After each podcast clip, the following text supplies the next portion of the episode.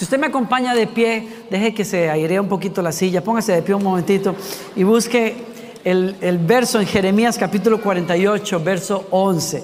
Me encanta, me encanta acercarme a la escritura eh, de pie y espero que mi postura sea la misma en el corazón y lo invito a que usted tenga esa postura. No estamos leyendo ahí un poema o algo así, es la palabra eterna del Señor. ¿no?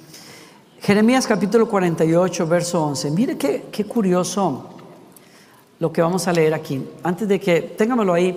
Gloriana y yo nos casamos ya hace 15 años y eh, estábamos pensando qué hacer para nuestra luna de miel, a dónde ir. Entonces, bueno, yo soy de Costa Rica, ella es de Colombia, vivía en Costa Rica, así es que nos casamos en Costa Rica y estuvimos unos días ahí en, la playa en Costa Rica, en un lugar hermoso. Pero en la segunda parte de esa, de esa luna de miel, eh, encontré un lugar que no me imaginé que iba a encontrar y que era espectacular. En un viaje eh, en avión, me topé con un hombre de negocios norteamericano y me hizo preguntas. Usted sabe que si usted se topa conmigo aquí, su hermano, pastor aquí, yo no soy como que de hablar mucho, excepto cuando me dan un micrófono. Y entonces, qué sé yo, conversando me, me dijo, tú sabes, te vas a casar así. Tú sabes dónde tú podrías tener la experiencia de estar en Europa sin los precios de Europa. Yo dije, ah, me llamó la atención, porque mi esposa quería ir a Europa. Yo viajaba 200 días del año, como se lo dije, yo no quería agarrar un avión, menos en la luna de miel, para nueve horas al otro lado del mundo, 11 horas, no sé. Yo dije, no, no. Y entonces eh, me dice, vete al valle de Sonoma en California, Napa y Sonoma el Valle de los Viñedos en California, el clima es espectacular y puedes visitar viñedos, puedes conocer de toda esa cultura y, es bellísimo. Y nos fuimos para allá. Y una cosa que nos, no se crea usted que nosotros somos que tomadores de vino, ni mucho menos, pero eh, igual nos hubiéramos estrellado, yo creo, porque ninguno de los dos éramos así como de tomar ni eso. Pero, pero la cultura del vino es súper interesante. Entonces nos topamos con, con toda esa explicación acerca de cómo se prepara el vino. Y entrando en esos viñedos espectaculares, franceses, italianos, españoles, lo que fuera, notamos que en las bodegas donde se daba todo el proceso estaban esos barriles enormes en donde después de que se, se machacaban las uvas, se pasaba entonces a que el vino descansara allí en estos barriles por un buen tiempo. Y después de un buen tiempo de que el vino está ahí descansando, a través de un sistema de tubos se pasa el jugo de esa uva de un barril a otro y se deja descansar. ¿Cuánto tiempo? Ni sé ni me acuerdo. Solo sé que es el tiempo necesario para que se reposen todos esos, ese sedimento y entonces viene el proceso otra vez de sacar ese jugo para pasarlo a otro barril y así sucesivamente hasta el momento en que usted puede sacar el producto final que huele y que sabe de una manera increíble. Para lograr eso se necesita un proceso y es un proceso en donde de vez en cuando se tiene que agitar otra vez ese vino y se le tiene que sacar el sedimento. Y por eso este versículo es muy interesante porque habla de la cultura de la producción del vino, cómo se hace. Y explica que es un principio que se puede aplicar espiritualmente a la vida de nosotros. Dice, reposada ha estado Moab desde su juventud, ha estado tranquila sobre su sedimento, no ha sido vaciada de vasija en vasija, ni ha ido al destierro, o sea, no ha sido perturbada, no ha sido agitada. Por eso retiene su sabor y su aroma no ha cambiado. Y en otras palabras, Moab, que es un país, según el Señor, no ha llegado a el potencial que podría haber tenido como país porque no se ha dejado procesar. En otras palabras, no se ha dejado ser sacudida, inquietada. Desde jovencita ha estado demasiado sentada en los laureles. Y cuando las cosas o las personas que amamos la comodidad nos acomodamos demasiado, tendemos a no llegar a donde hay que llegar. ¿Alguien me sigue aquí? En otras palabras, la invitación de Dios para nosotros es, déjate ser sacudido de vez en cuando. Déjate ser incomodado de cuando en vez, porque solo así vas a llegar a madurar. Eso es todo lo que tiene que predicar. Ya ahí di mi mensaje, ya lo demás son flores por aquí por allá, pero ya usted puede irse a la casa si quiere. ¿Quieren irse ya de una vez? No, les, bueno, les, dejo lo que traía de todas maneras. Tome su lugar. De todas maneras, eso es lo que tenía preparado, así es que ahí les va, ¿no? wow, quiere, quiere decir que si yo, si yo nunca me dejo ser incomodado, si yo no me dejo ser vaciado del barril de la comodidad de esta temporada, no llego a la siguiente en el propósito de Dios. Si yo no le permito a Dios liberarme de los sedimentos que no necesito, de las cargas que me van a sostener atrás, si yo no permito ese proceso, no llego, no maduro, no descubro cosas nuevas, no crezco en carácter, en fe, en disciplina, etc. Yo, usted y yo necesitamos ese proceso de vez en cuando. Yo sé que usted no iba a decir nada, por supuesto, porque ¿quién quiere reclamar que lo incomoden? Nadie. Yo quiero que me dejen donde estoy sentadito. Si no, pruébeme. Pruebe usted un tantito por ahí. Ocúrrasele a usted moverme de silla en silla. Pregúntele a mi esposa. Yo recuerdo la, primera vez que yo, que yo ah, fui a un país en Sudamérica a participar en unas noches de concierto, de adoración y tal que el, el ujier que me atendió, que me recibió en el aeropuerto, y al hotel y de ahí a la iglesia, ¿qué, ¿qué hizo ese hombre? Bueno, ese hombre me explicó que íbamos tarde, pero que el pastor había pedido que yo estuviera en las sillas del frente. Yo le dije a él, a mí no me gusta sentarme en las sillas del frente, déjame sentarme atrás porque vamos a llegar tarde, no me gusta. Me dijo, pues eso no es la orden del pastor. Y yo le dije, ¿a usted qué le importa? Yo, yo no, no le dije eso. Yo la verdad es que, que bueno, Ahí lo voy a convencer. Llegamos, estaba el lugar repleto, estaba Miguel Casina, un, un tuyo, Julio, que era tremenda, tremenda voz y un tremendo compositor.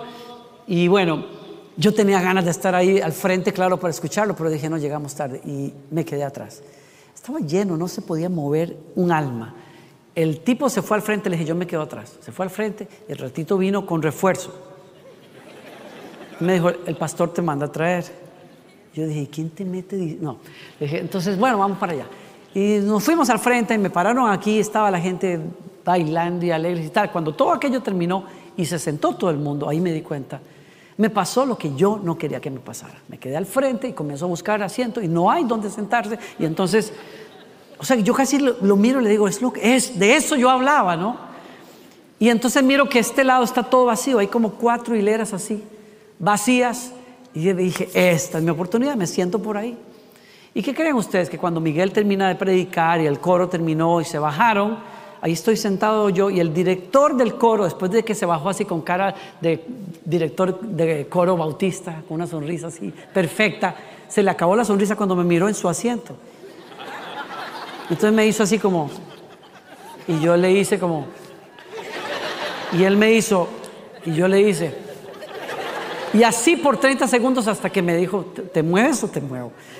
Y me moví, así como donde el pastor Randall está hoy bien comodito, comodito y sentadito. Me paso a la segunda y viene el asistente del director. Y yo, y él, me muevo también. Y así por 30 sillas hasta que llegué allá al final. Todo el coro me sacó. Finalmente me quedo hacia un lado en el pasillo y la gente, muévanse, muévanse, que queremos ver al pastor Miguel Casina. Y yo ahí y un ujier tuvo la misericordia de agarrarme el pescuezo literalmente y me metió en un cuarto a ver el servicio por televisión. Y eso es lo que yo no quería. A nadie le gusta que lo incomoden. Tengo un amigo mío que me cuenta, era director de un, un ah, ministerio de discipulado para jóvenes misioneros en Hawái. Y él me cuenta que cuando terminaron eh, el, curso de discipulado, que era de tres meses, se fueron a un paseo él y todos sus estudiantes. Y cuando llegaron allá, Hawái, imagínense, yo era un río espectacular, una cascada increíble, y todos los estudiantes se fueron, se subieron a la cascada, comenzaron a lanzarse, y todos lo llamaban de que a su profesor, profe, venga, tírese, qué sé yo, profe, que no sé qué. Y él, él les hacía así como, como que no escuchaba.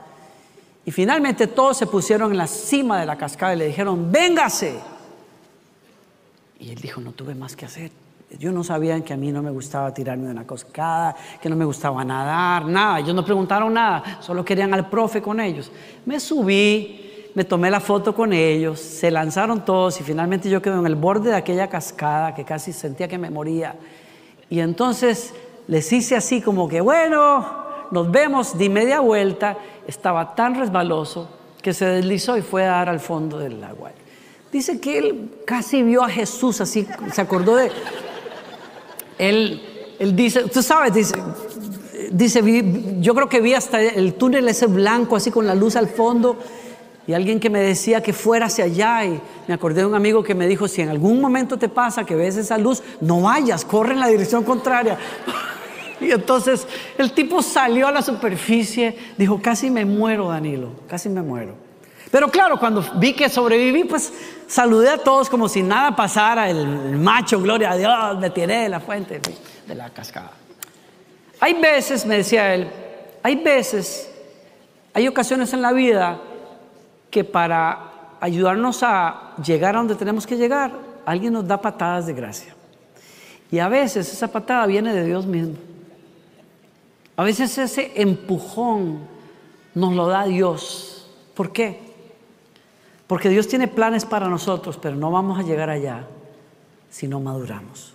Y para madurar, usted necesita abrazar las transiciones de la vida con fe. Porque Dios tiene un buen futuro para usted. Julio no estaría donde está hoy si no hubiera decidido salir de su tierra, empujado por su papá, pero salió. Fue tu papá el que te dijo eso, ¿no? Comenzar en un país donde él le picaba al inglés, lavando platos en un restaurante. Solo él sabe lo que él habrá pasado. Pero Dios lo incomodó para llegar hasta aquí. Y bendito Dios porque dijiste que sí.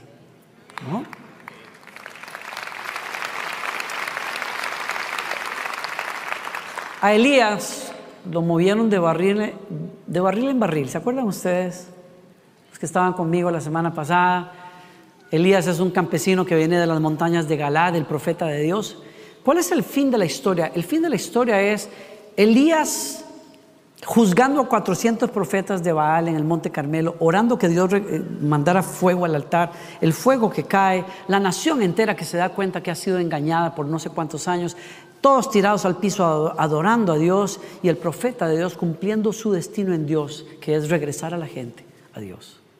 Pero para llegar allá, Dios lo sacó primero de Galaad y lo mandó a donde? A la corte de Acab, el rey perverso del momento. Y de la corte de Acab, ¿a dónde lo mandó después? A Kerit, al arroyo de Kerit, a estar ahí unos meses sentado, oculto, tomando del agua del arroyo y esperando que los cuervos le trajeran comida en las mañanas y en las tardes. No sabía Elías que esa lección terrible de, tener que estar ahí sin saber qué es lo que va a pasar, dependiendo de cuervos. Cuervos, ¿quién quiere depender de cuervos? Esa lección lo estaba preparando. No solamente lo estaba preparando para el siguiente paso, en realidad Dios lo estaba protegiendo. Si usted lee, la historia, usted tendrá que encontrarse con el hecho de que el rey y sus ejércitos habían buscado a Elías durante todo ese tiempo para matarlo. Eso no lo sabía Elías en el momento. Lo que a mí me dice es que muchas veces cuando Dios nos encierra en ciertas situaciones, nos está protegiendo de cosas que ni siquiera entendemos. A veces simplemente nos está protegiendo de nosotros mismos. ¿Por qué? Porque no estamos listos para las cosas que Dios tiene si no nos dejamos procesar. ¿Alguien me sigue aquí? Claro, Elías no se queda ahí seguro. ¿Qué es lo que pasa con Elías? A Elías lo incomodaron después de unos meses de que aprendió a depender de Dios y su palabra. ¿Qué pasa? Se seca el agua, se seca el arroyo, ¿no? Y ahí está Elías otra vez. ¿Y ahora qué? Yo me pregunto si algunos de nosotros estaremos en el arroyo de Querit, de manera figurada, lo digo, en el momento en que se acaba el agua.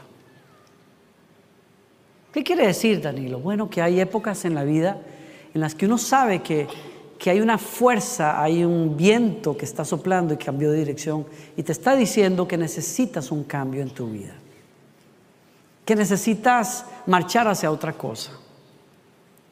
¿Y cómo hago yo para saberlo? Es difícil saberlo, porque primero que nada yo quiero seguridad, yo quiero, yo quiero estabilidad y cuando siento que el viento cambia, ¿qué problema? Porque yo, ¿y, ahora qué voy a hacer? Yo pensé que ya la había hecho, ya la tenía yo cocinada, todo está listo. Y Dios dice, pues no. Y sopla en otra dirección. Y a veces usará personas, circunstancias. A veces usará, sí. Yo soy testigo de que a veces Dios nos mueve a través de la palabra de alguien, un profeta de Dios, una persona de Dios que nos dice, ¿sabes qué? Tienes que moverte. Sí, a veces pasa eso. Pero yo diría que la mayoría de las veces no. La mayor parte de las veces uno tiene que intuir, que uno tiene que leer el momento. Y pastor, ¿cómo sabe uno cuando ese momento viene? Ah, yo no sé, porque a mí también me cuesta. Yo pensé que usted me iba a dar la solución, pues fíjese que no.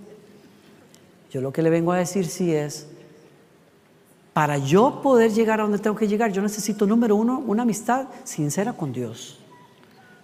Como Julio nos decía hoy, él le, hablaba al Señor y le pedía al Señor y oraba a Dios.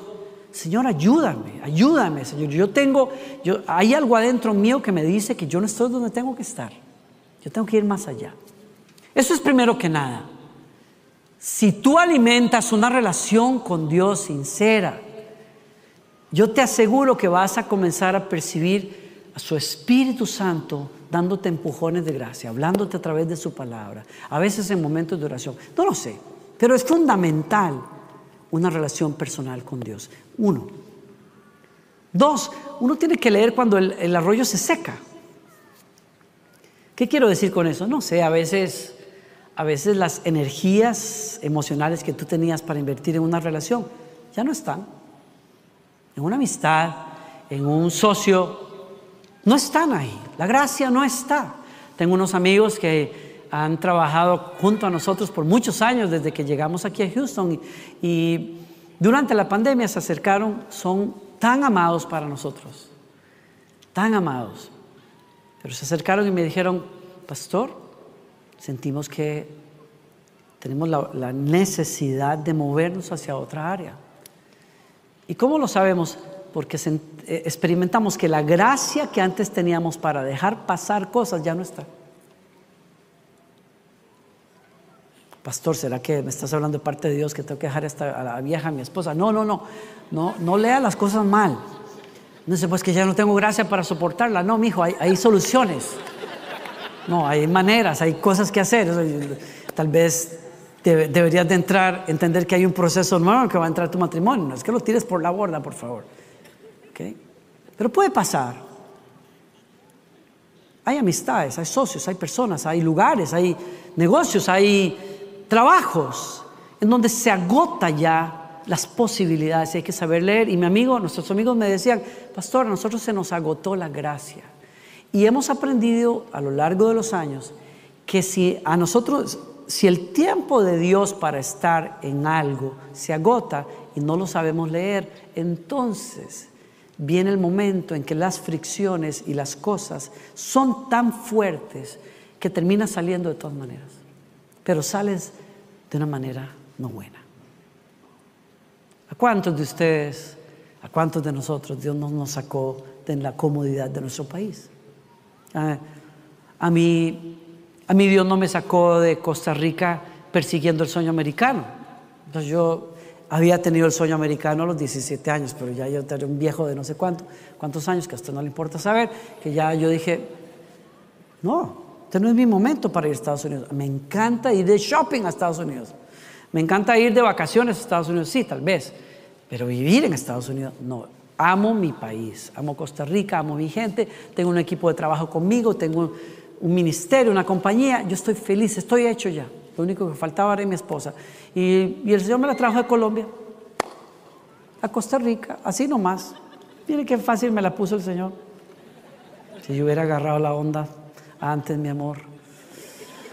Ay, Señor. Pero me la trajo. Entonces yo estaba feliz en Costa Rica, pero venía de California en un viaje de un concierto y, el Señor me dijo en el avión, ay, ¿cómo le explico yo cómo es que Dios habla? Pues que hay gente que dice que Dios le habla y uno dice, ay, Dios mío. Pero yo sé que era la voz de Dios. Y me lo probó el tiempo. Te vienes a Estados Unidos y es en tiempo de guerra. Y yo me eché a reír en el avión. Dije, ay, a Estados Unidos número uno porque no quiero y dos en tiempo de guerra. Aquí no hay guerra. Ay, mi hijo. Tres meses después estoy en París en una gira de conciertos y, estoy viendo por un televisor al otro lado de una cafetería donde estoy tomando café con mi pianista, las torres gemelas que se vienen al piso, me vengo, me quedo mudo enfrente de los televisores y la voz de Dios otra vez que me dice, te vas a Estados Unidos y es en tiempo de guerra. Y dije, ok. Mi familia me dijo, ¿tú para qué quieres ir a Estados Unidos? ¿Quién quiere ir a Estados Unidos? Van a caer todas las bombas allá. No, vente para Costa Rica. Yo no, tengo que ir. Yo tengo una misión. Pero llegué a los Estados Unidos y no fue que todo el mundo me recibió con los brazos abiertos, no fue que todo el mundo aplaudió. De hecho, mi familia, mi equipo en Costa Rica dijeron, le dio una crisis, una midlife crisis. El tipo está en una crisis de media vida. Se le metió en la cabeza, ¿y qué va a ir a hacer a Estados Unidos? Nada. Y eso decían, nada. No está haciendo nada. No fue que lo llevó un ministerio, no fue que nada. No está haciendo nada. comenzar de cero.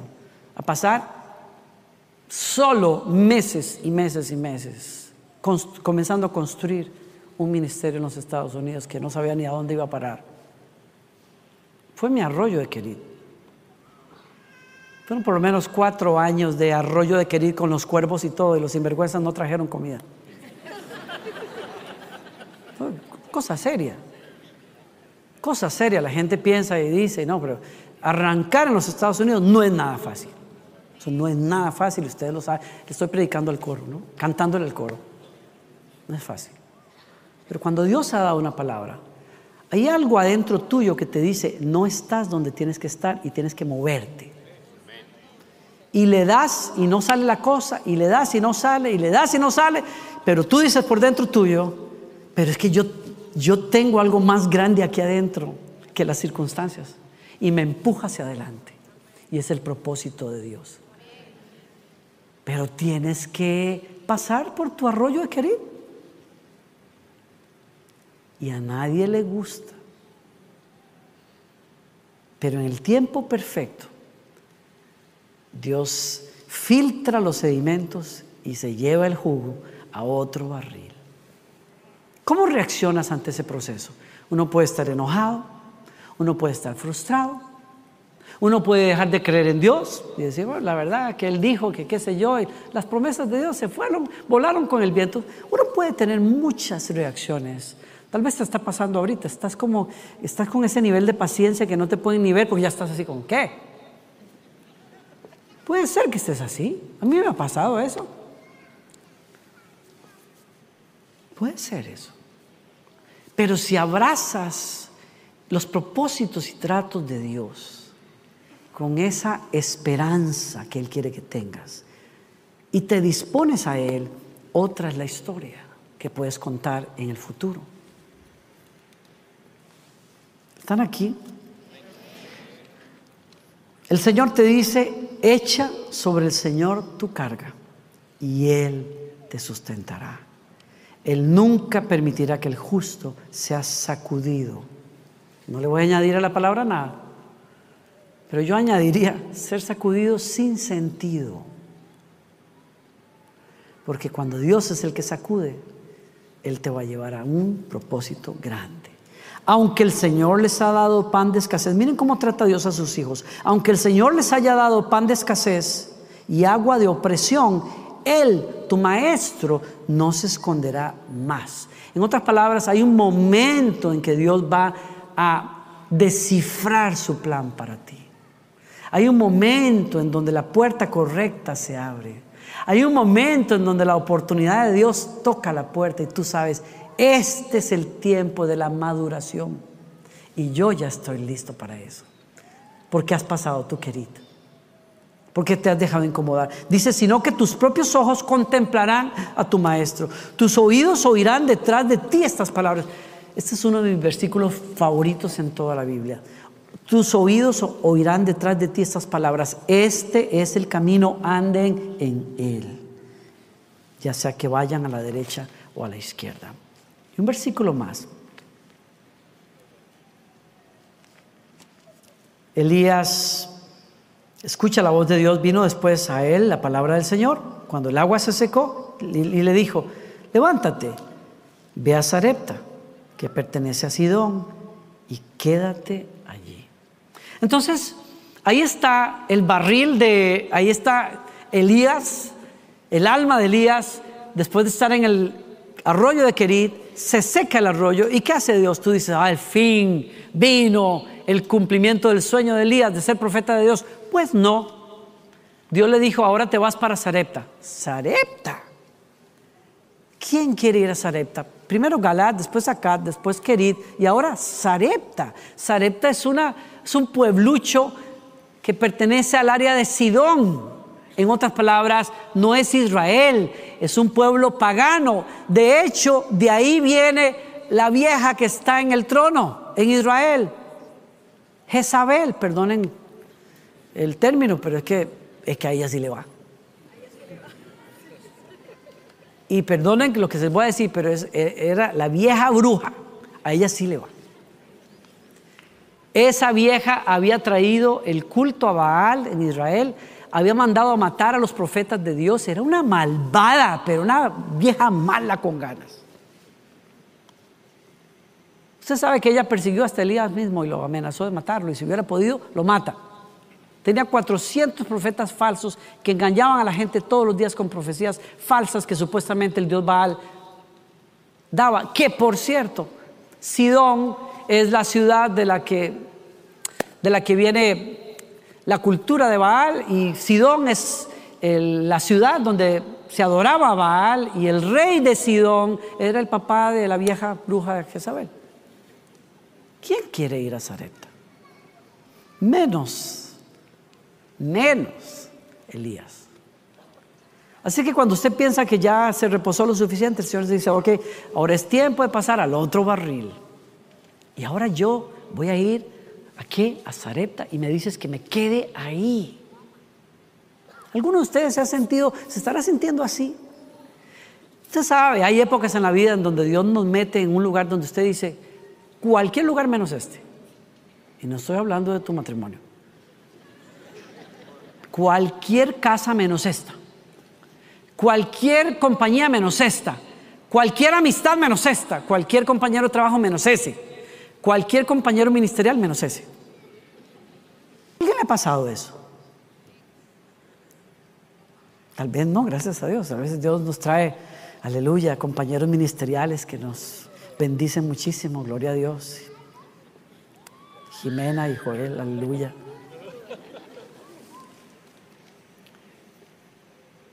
Mis días de universitario, cuando, cuando comienzo la universidad, tenía, tenía el apoyo de mi papá para entrar, pero a mitad de camino, en el primer año, dos años, me dijo, no te puedo ayudar más, y me tuve que salir. Dije, tengo dos caminos, salgo y dejo todo tirado, o continúo estudiando, pero tengo que trabajar. Y dije, bueno, pues voy a trabajar y a estudiar en la noche. Y eso fue lo que hice. Y en ciertas épocas, cuando la cosa se puso un poco más difícil, pues bueno, me fui a trabajar. Tuve que hacerlo, ¿no? Y tenía unas amistades muy, muy queridas en la, iglesia en Costa Rica, cuyo padre eh, tenía un negocio, tenía un camión que distribuía eh, alimentos y regalos y cosas. Ah, por todo toda la ciudad. Y así es que me dijeron, vente a ayudarle a mi papá y me fui. Y le ayudé a don Juan, Juancito, por cierto. Y era una gente bellísima. Yo pasaba mucho tiempo en casa de ellos, la verdad. Los amaba muchísimo, una gente increíble. Juancito pasaba por mi casa como a las 6 de la mañana. Trabajamos todo el día hasta las 5 de la tarde, repartiendo por aquí y por allá. Y yo la pasaba muy bien con Juancito. El único tema es que Juancito hablaba mucho mucho, mucho, mucho. Y no era que hablara conmigo, hablaba conmigo, la pasábamos bien, pero especialmente con los clientes. O sea, para cada cliente eran dos horas de conversona. Y entonces aquí su servidor tenía que encerrarse en el cajón del carro a plena luz del día, con el calor tremendo, en lo que yo preparaba los pedidos o esperaba el pedido. O sea, el pedido usualmente se tardaba unos 25 minutos en llegar después de los saludos, cómo está tu tía, tu abuela, todo el mundo. Y ya después, entonces venía el pedido y alistar y después toda la negociación. La cuestión dos horas más o menos. Y no se crean que me estoy quejando. Bueno, en aquel momento sí.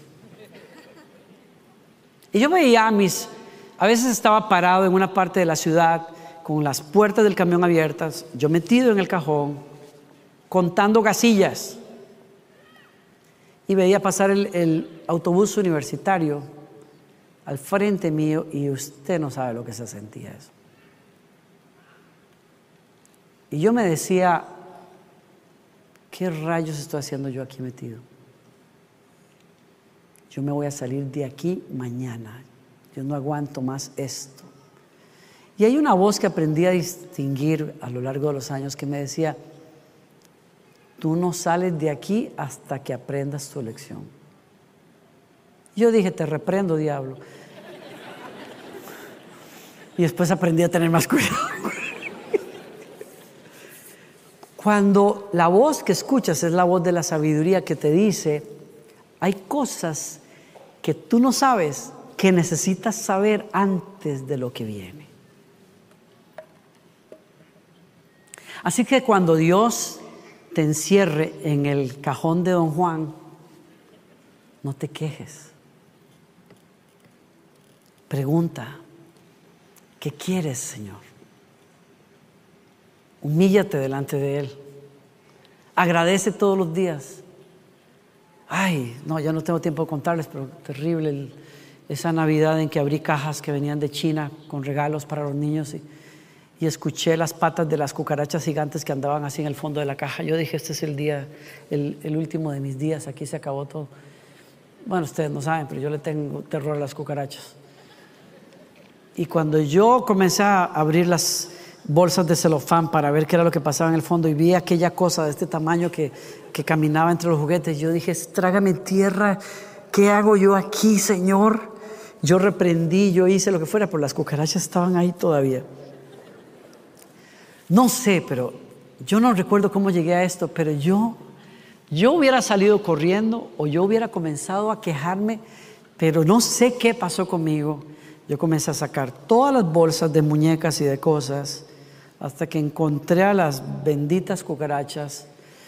Me quité el zapato, las aplasté como cuatro o cinco veces, no se morían, eran cucarachas atómicas horrible. Yo, yo no quiero volver a pasar por eso, pero el punto es que dije, Señor, alabando a Dios y dándoles con los zapatazos hasta que las maté.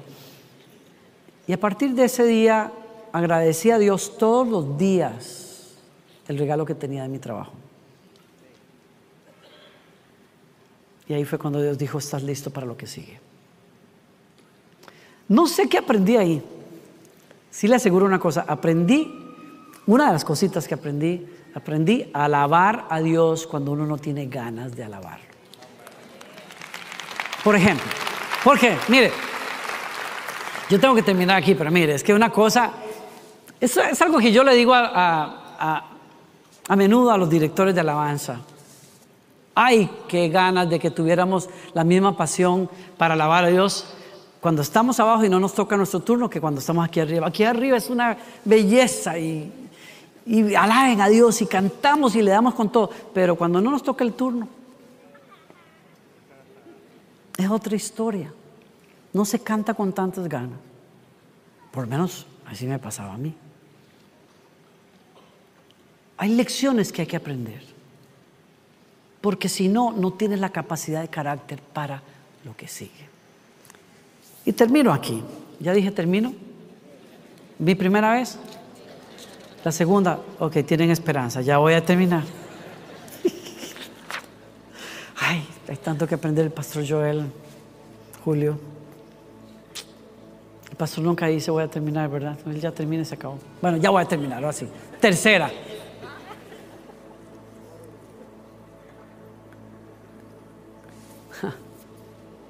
A otro personaje de la Biblia al que le pasó algo más difícil, que fue Jonás, Dios lo mandó a Nínive que era la capital del imperio que había acribillado a los israelitas. Y él fue mucho más atrevido que Elías. Elías obedeció. Jonás no, Jonás agarró un barco y se fue en la dirección contraria y Dios lo tuvo que acorralar con vientos y ballenas hasta que lo hizo ir a Nínive. Fue a Nínive, predicó 40 días que si no se arrepentían Dios los iba a destruir. ¿Y saben qué pasó? Se arrepintieron. Y el profeta salió enojado y se puso al frente de la ciudad y dijo, yo sabía que esto iba a pasar. Por eso no quería venir, porque yo sé que tú eres un Dios misericordioso y te encanta perdonar. Y yo no quería que perdonaras a estos sinvergüenzas. Y ahora mi profecía no se va a cumplir. Léanlo, está ahí. O sea, estaba enojado porque Dios había perdonado a los ninivitas, pero estaba enojado también porque él como profeta quedaba mal. Porque él les había dicho, Dios los va a destruir. O sea, yo me imagino a, Jonás predicando, he venido porque Dios los va a destruir a todos ustedes, bola de sinvergüenzas. Pero si se arrepiente, está bien, pero esa es la parte que él decía, si se arrepiente, pues Dios va a perdonar. Es como que no le dio mucha fuerza a la parte de arrepiente, sino le dio la parte fuerte, fuego va a caer del cielo. Aleluya. Y por eso está enojado.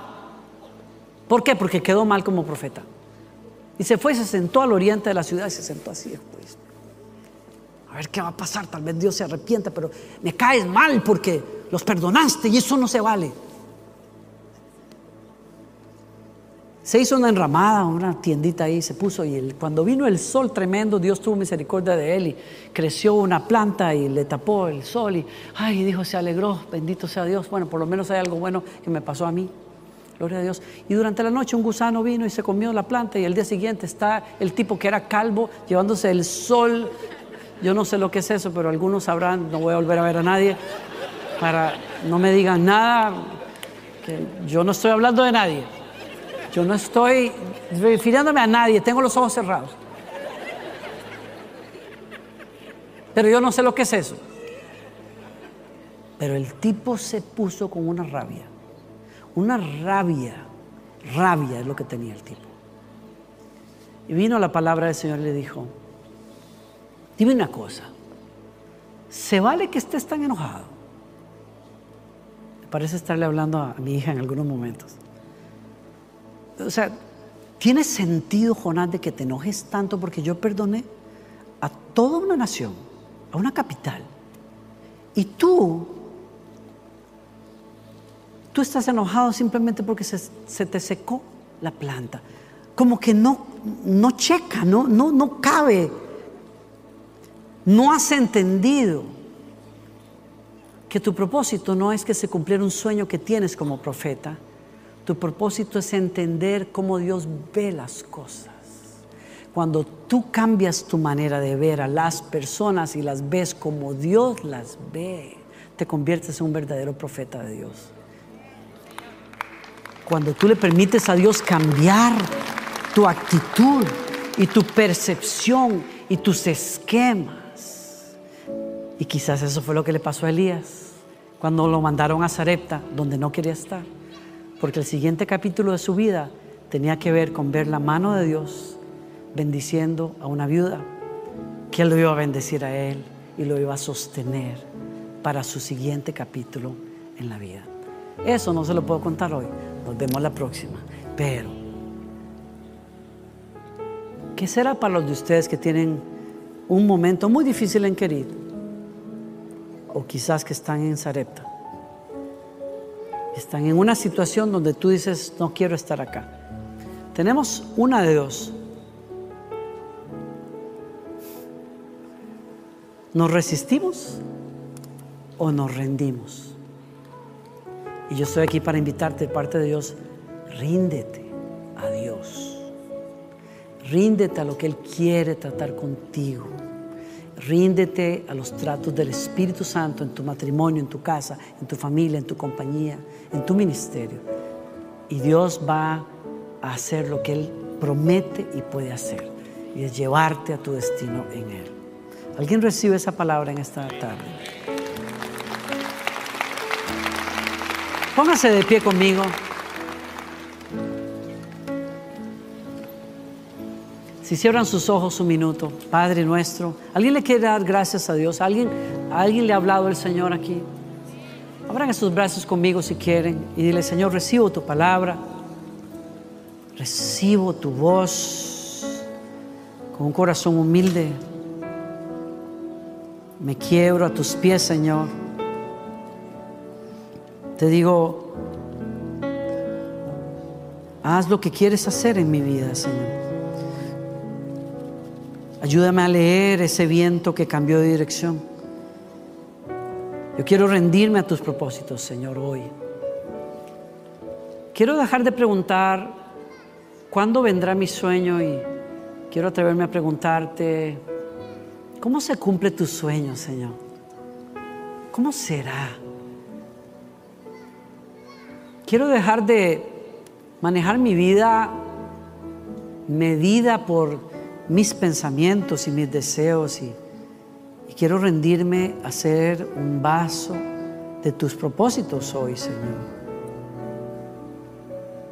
Cuando usted tiene sus ojos cerrados y oró esta oración, yo no quiero dejarle ir sin que usted tome la decisión más importante de su vida, que es rendirse en las manos del Maestro y eso está a la distancia de una oración que yo quiero hacer en este momento antes de irnos.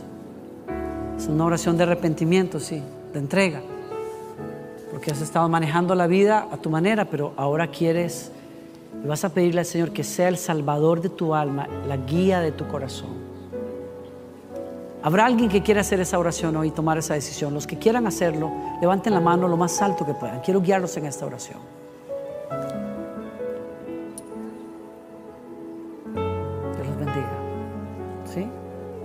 Dios los bendiga.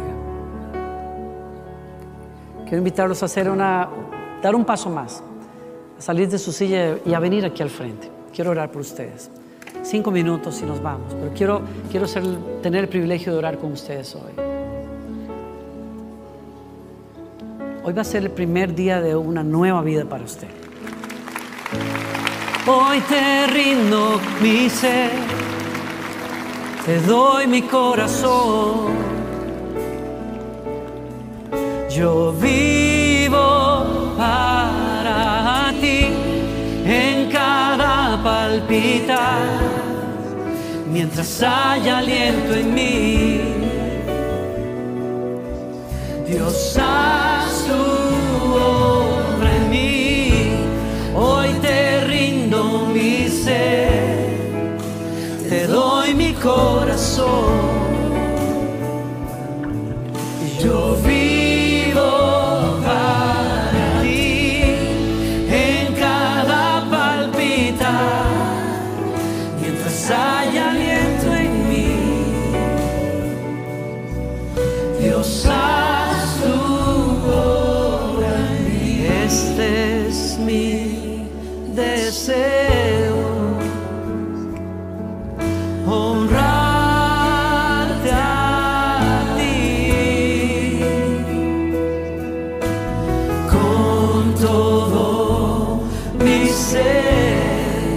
te adoro. a.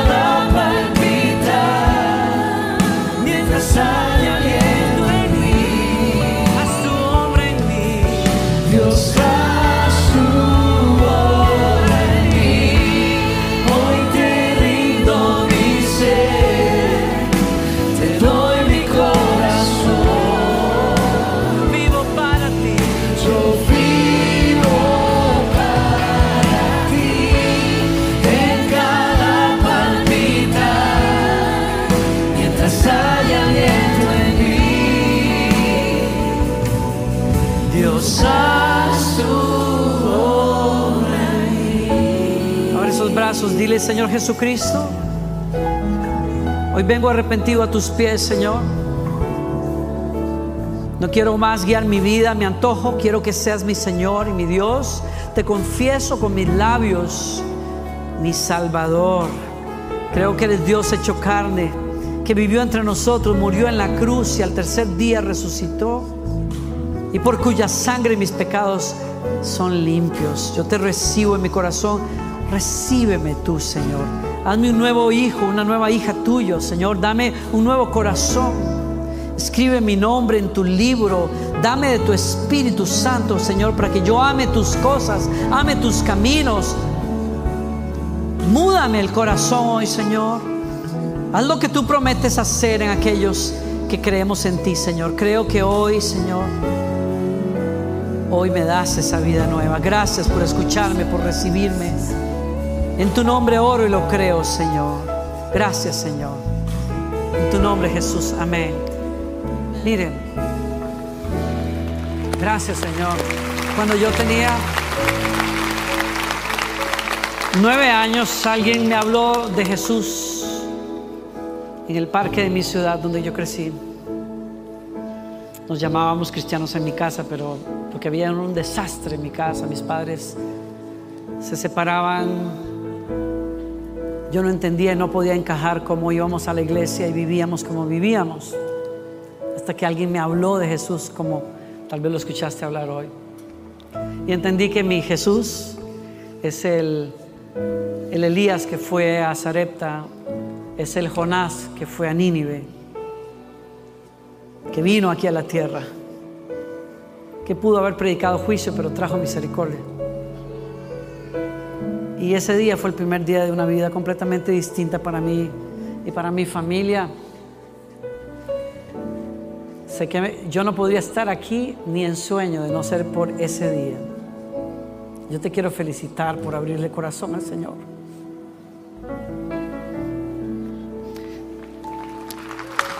Yo, yo, te quiero invitar, yo te quiero invitar a que busques del Señor en este año con todas tus fuerzas. Vengas tan a menudo como puedas a escuchar la palabra del Señor consigas una Biblia, consigue una Biblia, comienza a leerla. ¿Sí? Hemos comprometido el trabajo de tantos pastores aquí, las personas más increíbles que puedas imaginar trabajan aquí, en esta iglesia. Esta comunidad está comprometida con llevar esperanza a la gente para que puedan encontrar una nueva vida. Por eso estamos aquí. Y, hemos, hemos hecho un esfuerzo este año de, de poder invitar a las personas que vienen por primera vez a abrazar un camino distinto, a encontrar herramientas para vivir mejor. Y tenemos una serie de cursos y enseñanzas que damos para ayudarte a comenzar, darte las herramientas. Y es clave, si nos da la oportunidad, te damos todo lo que tenemos. Todo, todo. Oramos por ti, te damos pataditas de gracia si lo necesitas, lo que sea. Te vamos a animar, lo que sea. Te pido solo una cosa. Si puedes, hoy o si no puedes, el próximo domingo, pero danos cinco minutos. Hay un salón hermoso que se llama Nuevos Comienzos, que está en el lobby de la iglesia. Y, hay varios pastores que van a estar allí esperándote, van a tomar tu nombre. Queremos comprometernos a orar por tu persona, por tu familia.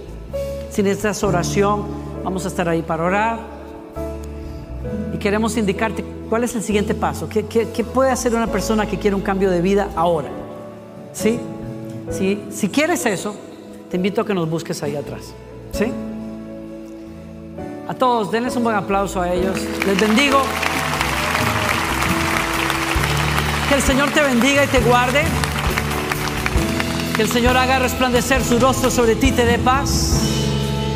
Que el Señor te bendiga en tu salida y en tu entrada hoy y siempre.